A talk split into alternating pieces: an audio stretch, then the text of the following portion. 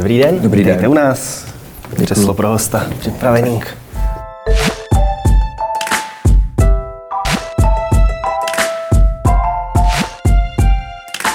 Dobrý den, vítám vás u nové epizody pořadu Kapitola, kde dnes přivítáme našeho hosta Tomáše Vymazala, poslance za Pirátskou stranu. Dobrý den.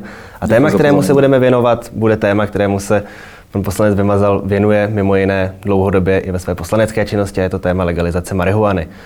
Tomáši, zeptám se, dočká se Česko legální marihuany a kdy myslíte, že to tak bude? Mm, to, je, to je složitá otázka, můžu to vzít trochu ze široka? Určitě můžete. A my, když jsme s Piráty vlezli vlastně 2017 eh, do sněmovny, tak, eh, tak jsme měli původní plán, že budeme legalizovat konopí po vzoru eh, amerického státu Colorado. Uh-huh. Ale pak, když jsme vlastně viděli tu realitu ve sněmovně, to, kolik máme poslanců, tak jsme si říkali, pokud zpracujeme návrh legalizace, který bude řešit jak to komerční nakládání s konopím, tak um, samopěstování pro dospělé osoby, uh, tak vlastně riskujeme, že během toho projednávání ve sněmovně uh, dojde k tomu, že někdo, typicky zastánce represe, uh, prostě vyřízne tu část, která se týká samopěstování pro dospělé osoby a zůstane z toho prostě jenom návrh. Ano, přesně tak. A nechtěli jsme, aby, aby prostě tu regulaci, která bude následovat, potom diktovali um, mezinárodní giganti, jako je Philip Morris. Mm.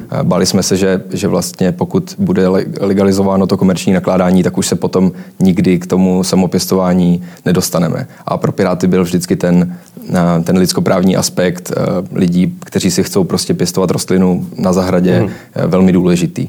Takže já bych to rozdělil na, na ty dvě části prostě. A um, samopěstování, to um, tam, tam budeme vědět nějakou odpověď, uh, jestli, jestli prošlo nebo ne, někdy na konci tohohle roku nebo, nebo na hmm. začátku toho příštího pravděpodobně. Že tam jestli vás můžu předložit, jsem zavnímal poměrně nedávno, že byla nějaké kulaté stoly, které jste mm-hmm. pořádal ještě spolu s poslancem Patrikem Nacherem mm-hmm. z koaličního ANA které se týkaly právě toho samopěstování, jak, jaký tam je posun v tomhle tom od těch kulatých stolů? Je tam nějaká vůle, třeba i vím, že eh, tím, že jste to projednával s eh, koaličním poslancem, je zde nějaká větší schoda napříč eh, koalicí opozicí, než byla třeba, když jste do té sněmovny v tom roce 2017 se dostali? No to bohužel právě mm, nemůžu úplně říct. V zásadě od té doby, co se k věci přidal Patrik Nacher, což je velká pomoc, protože to je viditelný poslanec hnutí Ano, tak přibyli, myslím, čtyři poslanci hnutí Ano, kteří mě řekli, že tu legalizaci samopěstování podpoří, ale že by to bylo nějaké velké hnutí, zatím to se, to se Malé, říct nedá. Malý, malými krůčky vpřed. Zatím. Konec konců i Patrik Nacher k tomu říká, jako, že udělá maximum, ale že prostě mě nedokáže nic slíbit. No. Mm-hmm. A co se té komerční části týče? Tak tam, eh, tam my teďka s Piráty připravujeme um, návrh zákona, nebo spíš jsme teďka ve fázi vlastně cost-benefit analýzy, čili nějakého porovnání přínosů a nákladů mm, společenských hlavně na, na tu legalizaci. Pak uh, přijde tvorba RIA, čili hodnocení dopadů regulace a pak teprve budeme psát ten návrh zákona, protože přece jenom to už je změna nějakých, já nevím, čtyř nebo pěti zákonů a chceme to udělat pořádně. Mm-hmm. Takže ta bude, to budeme mít hotovo asi na konci příštího roku, ten návrh a pak, um, jakmile se dostaneme do vlády, tak to, mm, tak to prosadíme. Uh, jestli bude vůle to prosadit i dřív, mm. tak uh, to bude skvělý. Čili kdybych měl dát nějaký limit um, časový, kdy, kdy to nejpozději bude, tak bych řekl do pěti let, že tu máme legalizaci. Zmínil jste, když se dostanete do vlády, bude to tedy jedna z třeba z podmínek koaliční spolupráce? Přesně tak, dohoda je taková, že kdybychom byli ve vládě, tak prostě si mm, výjmenujeme návrhy zákonů, které prostě musí projít. Mm. Zmínil jste tu cost-benefit analýzu. Hmm. Vím, že na příkladu i toho Koloráda, které jste taky rovně zmínil jako inspiraci, se hodně hovořilo o tom, že dokonce tam došlo k té situaci, že ten výnos ze spotřební daně na tom legálním zdaněném hmm. konopí byl tak vysoký, že lidem se na daňovém přiznání nějaká byť tedy marginální, ale nějaká částka hmm. se vracela, protože ten výnos překonal odhady vůbec hmm. ekonomů, kteří připravovali tu legalizaci.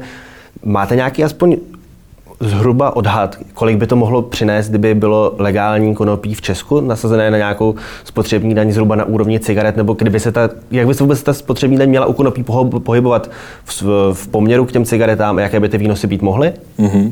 E, nějaký, nějaký odhady už máme ale je to poměrně těžký e, říct finální číslo, hlavně z toho důvodu, že vlastně v Česku není není přesný daný údaj, kolik je tady ta spotřeba. Mm-hmm. To by právě, to je jedna z, jeden z přínosů, který by vlastně legalizace přinesla, že bychom konečně Měli věděli, kolik se, toho, kolik se toho opravdu spotřebuje. Ale vycházíme teď z konzervativního odhadu, že se tu spotřebuje 17 tun konopí každý rok. Eh, našel jsem čísla i 60 tun, jo, takže hm, těžko říct, ale na těch 17 tunách jsme dělali výpočet, nasadili jsme tam daň jako u cigaret, zhruba prostě nějakých 75% to vycházelo.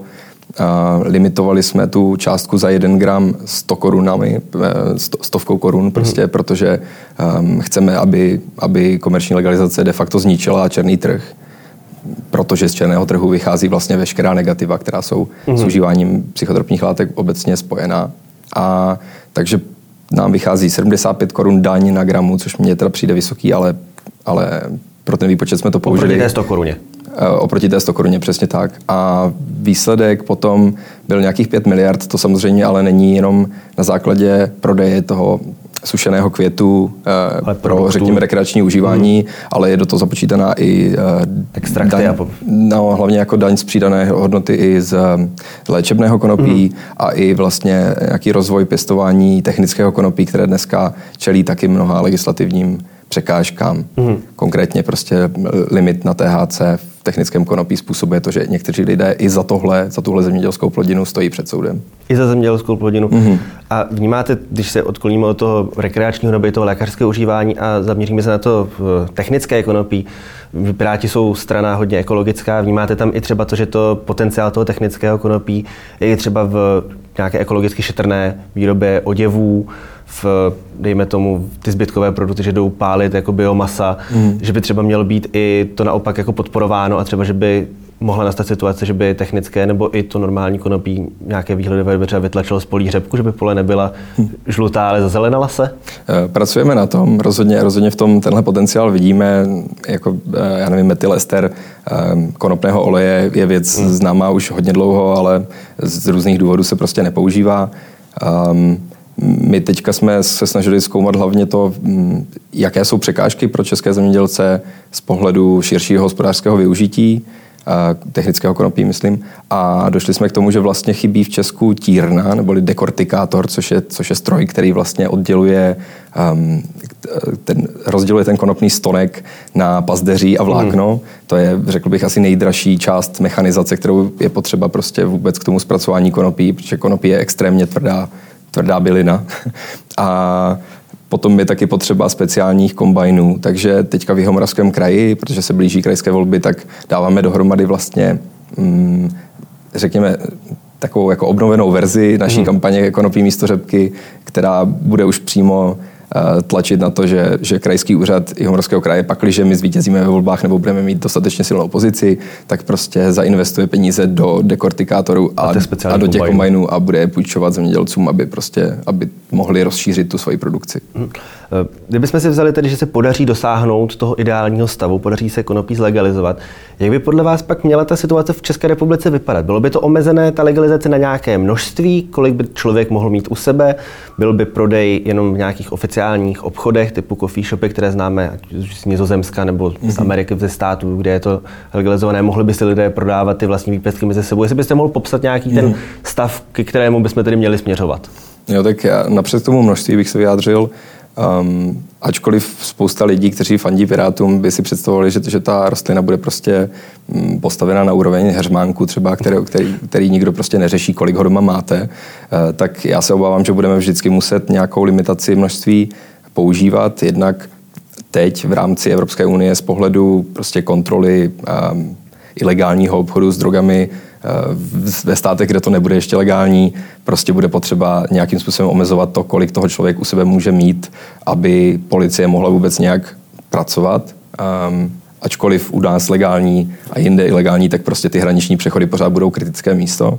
No a do budoucna, ve chvíli, kdy zlegalizujeme eh, všichni, tak jak třeba Lucembursko už to hlásilo, eh, tak prostě se stejně budou nějaké limity týkat konopí, eh, tak jako dneska u tabáku nebo u alkoholu. Nedokážu ty čísla úplně říct, ani bych je nechtěl vlastně od stolu říkat, ale, mm. ale rozhodně nějaké limity budou.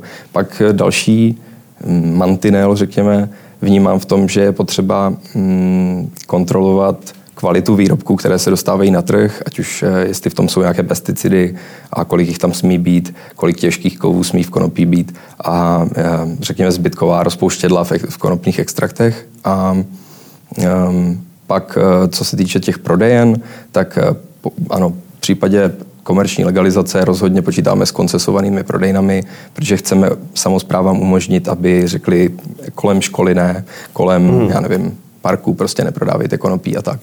Takže aby nějakým způsobem ovlivnili, kde ty prodejny budou. Ale rozhodně... Aby tam třeba byl nějaký proškolený personál, který bude vědět, jako hmm. co, co, k čemu. A zase bych tu regulaci nepřeháněl proti třeba tabáku. Mně vlastně přijde, mm, že by no, měla by být, měla by být velice podobná Um, jenom ta spotřební daň by podle mě měla být nižší než u tabáku, protože uh, konopí není tak návykové jako nikotin. Mm-hmm. Zmínil jste tedy už nějaký eh, postup, co se děje v různých členských státech Evropské unie. Víte o tom, že by byla nějaká, tady nějaká snaha nějak to unifikovat, že by třeba bylo tady volání, eh, ať už od kolegů z Pirátů, kteří jsou v Europarlamentu a mají nějaké informace tam, toť, že by se nějak Evropská unie snažila o unifikaci to, toho trhu, aby v podstatě nedocházelo k tomu, že budou státy, které uh, budou mít konopí legální, státy, kde to bude ilegální, jako například na Slovensku, kde v podstatě, pokud se nemýlím, jediná země, kde není ani to CBD konopí legální. Mm. Je zde nějaká snaha tady ten trh, tenhle ten nějak sjednotit? Já vlastně, já vlastně o tom eh, spíš nevím. Vlastně jako asi, asi bych se zmínil o dvou věcech. Jednak eh, Evropská unie se snaží nemluvit eh, členským státům do regulace psychotropních látek mimo alkohol a mimo tabák. Mm-hmm. Takže to je, to je jedno hledisko, že vlastně mm, nějaký, jako, nějaká směrnice v tomhle ohledu asi nepřijde nikdy, ale rozhodně Evropská unie zaujímá takovou koordinační um, roli a typicky v prevenci protidrogové a v eh, koordinaci policejních složek a spolupráci právě hm, pohraničníků nebo jako celníků. Um, takže tam, tam by rozhodně potenciál byl.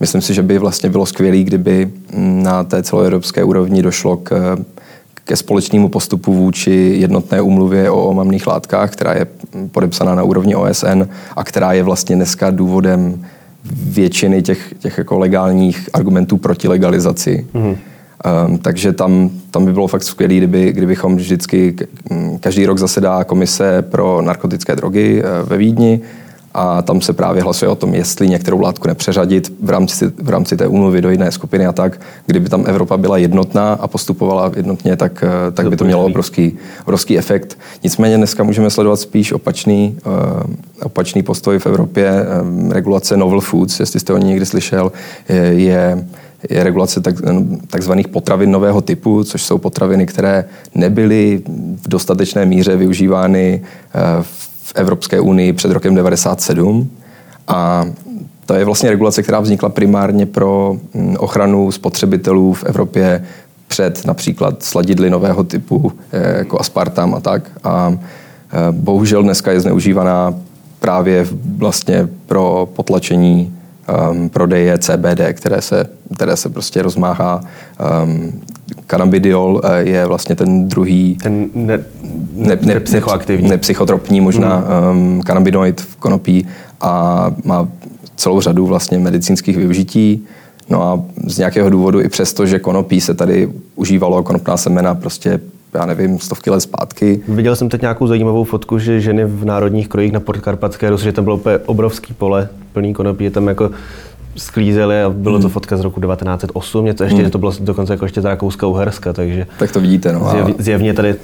Konopí, eh, myslím, ten cannabidiol, ten, ten byl obsažen prostě tě, ve všech konopných produktech prostě už tehdy, ale Evropská unie se teďka tváří, že to je vlastně potravina nového typu a že hmm. ji potřebujeme speciálně regulovat. Když se zaměříme na nějaké ty další stanoviska těch odpůrců, eh, hodně jsem se setkával s argumentem, že v podstatě, kdyby se tady legalizovalo konopí, že se z Česka stane jakási drogová destinace, že sem v podstatě lidé budou jezdit ať už z Evropy nebo ze světa jenom eh, prostě aby si zakoupili to legální konopí a užívali ho tady. Hrozí něco takového? Nebo eh, když to porovnáme třeba s Nizozemskem, kde tohle už dlouhou dobu je, jak by se to mělo tohle nastavit? Mělo by tam být třeba nějaké limity typu toho, že by si to mohlo kupovat jenom s nějakou rezidentskou kartou nebo s povolením k pobytu, nebo že by to bylo úplně otevřené? Mm, mně to vždycky přijde jako úsměvná otázka, když se tohle objeví. Eh, vlastně z toho prostého důvodu, že podle mě Česká republika už dneska jakousi drogovou destinací je, primárně, z pohledu, primárně z pohledu alkoholu. Jo. A, a když vezmu, jak často slyším od pražských taxikářů, že jim někdo, nějaký typický mladík, eh, kdysi možná z Anglie, teď už, teď už spíš z Německa nebo tak, prostě pozvracel celý taxík, eh, tak, eh, tak mě z toho vlastně není, není do smíchu. Zároveň já bych tu otázku prostě otočil. Máme naději, že po legalizaci konopí budeme mít právě méně těch pozvracených taxíků tady, protože mládež hmm. z celé Evropy tady bude místo mm, pití alkoholu v mm, nadměrné míře užívat konopí, po kterém prostě takhle vyvádět nebude. Já myslím, že naději máme. No. Obecně se dá říct, že co, co povolíte jednomu občanovi Evropské unie v Česku, musí se povolit, musí se povolit všem ostatním. Takže uh, bránit tomu podle mě není, není smysluplné. Uh, vlastně slyším často, že, že holanděni um, postupně začali litovat toho, že umožnili cizincům u nich to konopí eh, kupovat, ale já jsem to jako sám od nich nikdy neslyšel, vždycky to slyším až z druhé ruky. médií, to je pravda, že hmm. a ve finále vždycky, co jsem se setkal od třeba známých, co studovali na Erasmu v Holandsku, že tam byly někdy nějaké tendence nějakých těch samozpráv to tak tím způsobem regulovat a stejně to vždycky dopadlo tak, že před každým tím coffee shopem stálo 10 lidí, kteří jako se tam akorát ptali, co, chtě, co chcete koupit a vám to zajdu koupit a jako v podstatě jako ty mhm. lidi no. akorát obcházeli. Že Takže to, to vlastně jako stejně, no, stejně by to nefungovalo. K ničemu, no. Mm-hmm.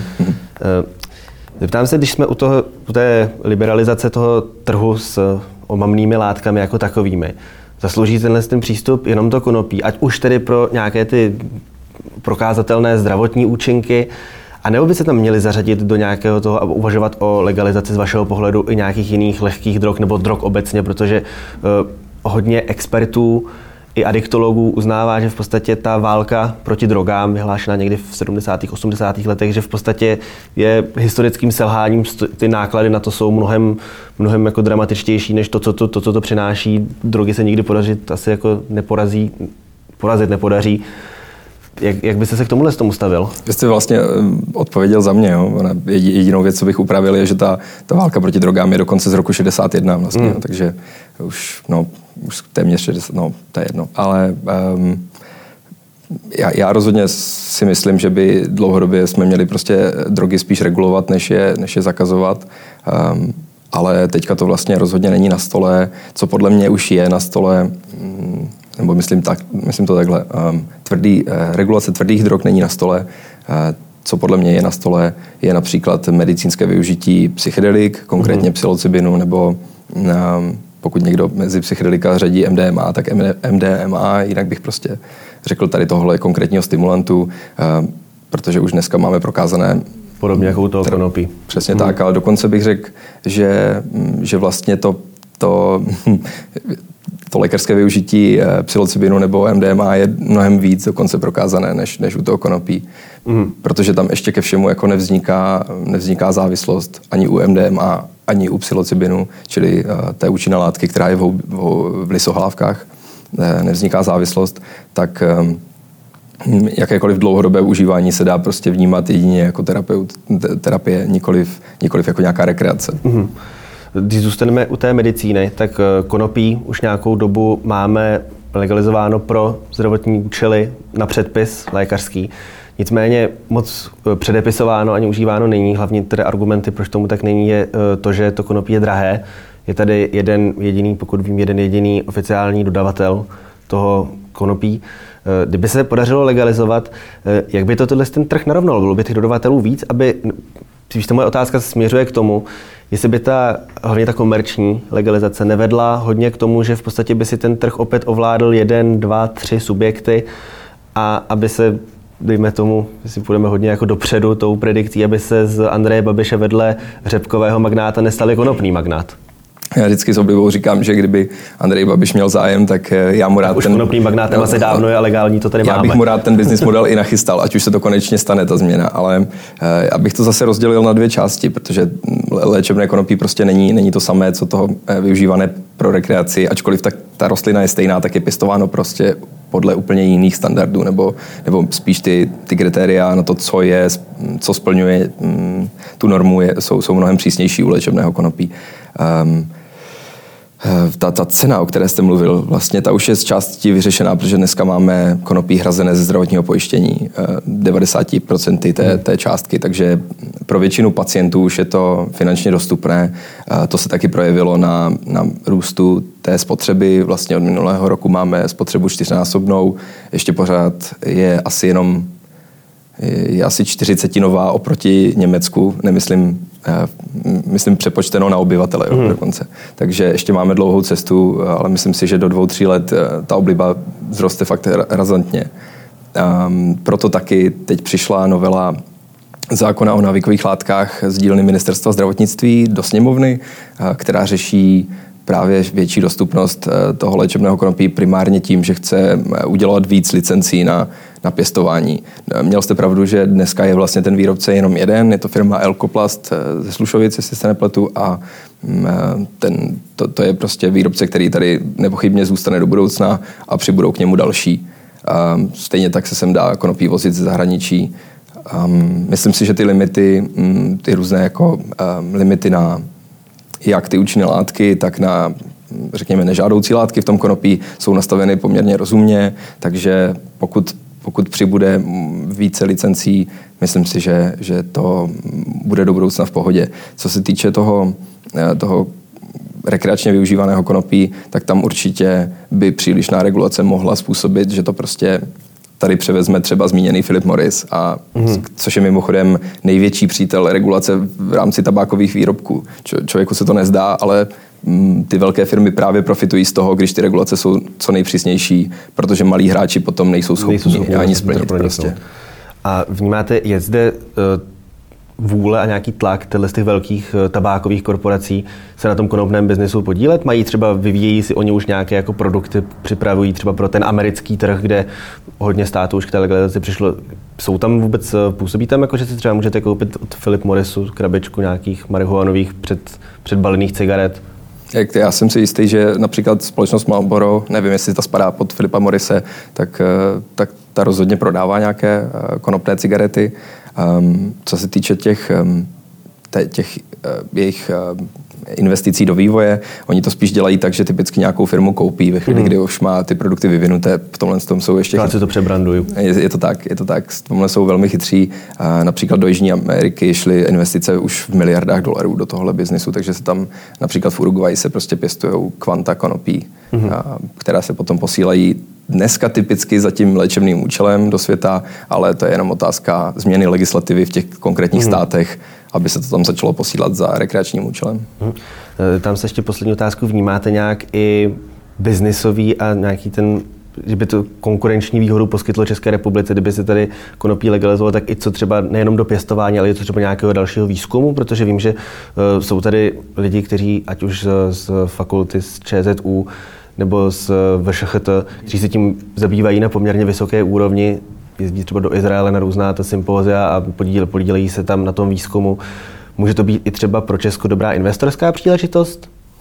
Určitě, já to právě vnímám i, i u toho technického konopí, kdyby se tady zlepšily podmínky, tak ehm, například po vzoru Švýcarska, kde dneska je místo 0,3 eh, THC v technickém konopí povoleno 1% eh, a prostě se tam začaly stěhovat firmy z celé Evropy, mm-hmm. tak by to stejně dopadlo i tady i kdybychom eh, legalizovali komerční nakládání s konopím, tak by to k tomu taky určitě vedlo. Ostatně, kdykoliv se bavím s výzkumníky nebo lékaři mm, v téhle oblasti, tak oni často nejsou úplně pro legalizaci, ale i, i oni mě vždycky řeknou, ale jeden, jedno pozitivum v tom vidím, odšpuntovalo by to ten výzkum. Mm-hmm. Tak jo, tak moc krát děkuji, že jste dorazil, budu držet palce a snad se tedy, jak říkáte, za těch pět let, tak snad se, snad se dočkáme toho, že to, co jsme se tady nastínili, bude realitou. Díky moc. Děkuji moc. Díky za pozvání.